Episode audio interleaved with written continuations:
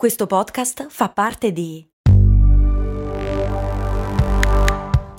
Voice Podcast Creators Company. Se a volte ti senti così, ti serve la formula dell'equilibrio.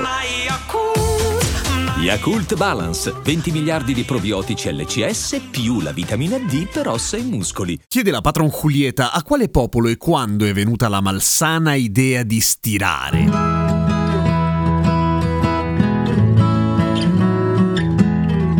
Ciao, sono Giampiero Kesten e questa è Cose Molto Umane e la domanda di Julieta è una domanda assai interessante anche perché da sempre mi batto contro il razzismo delle cose non stirate perché diciamoci la verità, stirare è una grandissima rottura di coglioni e è un'attività anche moderatamente pericolosa, almeno per i polpastrelli, ma quando abbiamo iniziato come umanità a stirare le cose, ahimè, sappiamo il quando appunto, ma non bene il chi, nel senso che probabilmente si parla di 40.000 anni anni fa. Non stirare in senso stretto, più che altro trattare le pellicce degli animali per renderle un pochino più morbide e si faceva con dei sassi caldi con ogni probabilità, per cui tecnicamente quello è stirare. Quando abbiamo iniziato a stirare con il vero scopo di togliere le pieghe dai vestiti, quello molto più recentemente, solamente mille anni fa. E quello sì ha un colpevole, cioè l'intera Cina. Perché è da lì che vengono le prime testimonianze, pare. Almeno quando si parla di usare il caldo, nel senso che già gli antichi egizi usavano delle pietre lisce, ma sono i cinesi che perfezionano la tecnica usando delle sorte di padelloni da riempire di braci, un po' come lo scaldaletto dei nonni, che poi però era pericolosissimo. Ecco, quella roba lì ha mille anni più o meno come usanza. Qualcosa di un pochino più ergonomico e più facile da usare arriva nel Medioevo quando iniziano a esserci anche grazie ai fabbri e ai maniscalchi persone che sanno lavorare il ferro e quindi fanno quei cosini con la maniglia che dentro ci metti le braccia anche lì. Il primo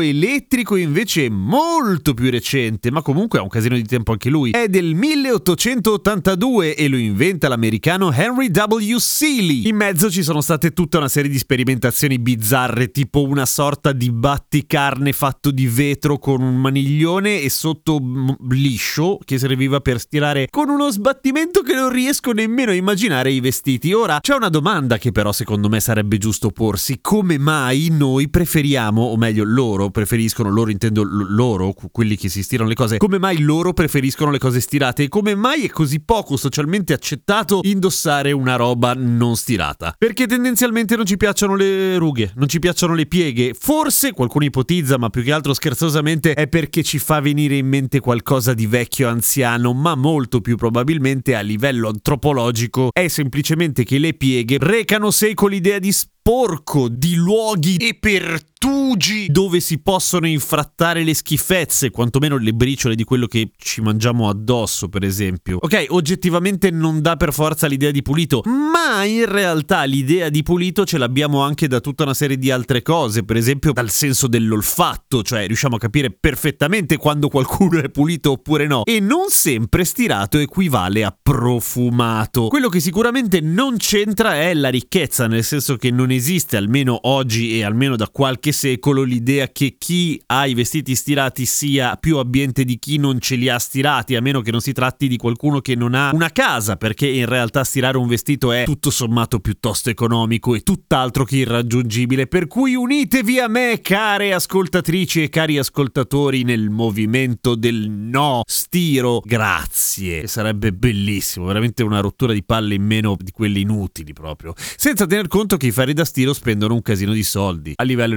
energetico. È vero che stanno accesi poco, ma quella roba lì, scaldare, consuma tanto, anche perché non è esattamente un bollitore. Un ferro da stiro può arrivare anche a 200 gradi e può essere necessaria una temperatura di quel tipo per stirare le pieghe più ostinate. A domani con cose molto umane.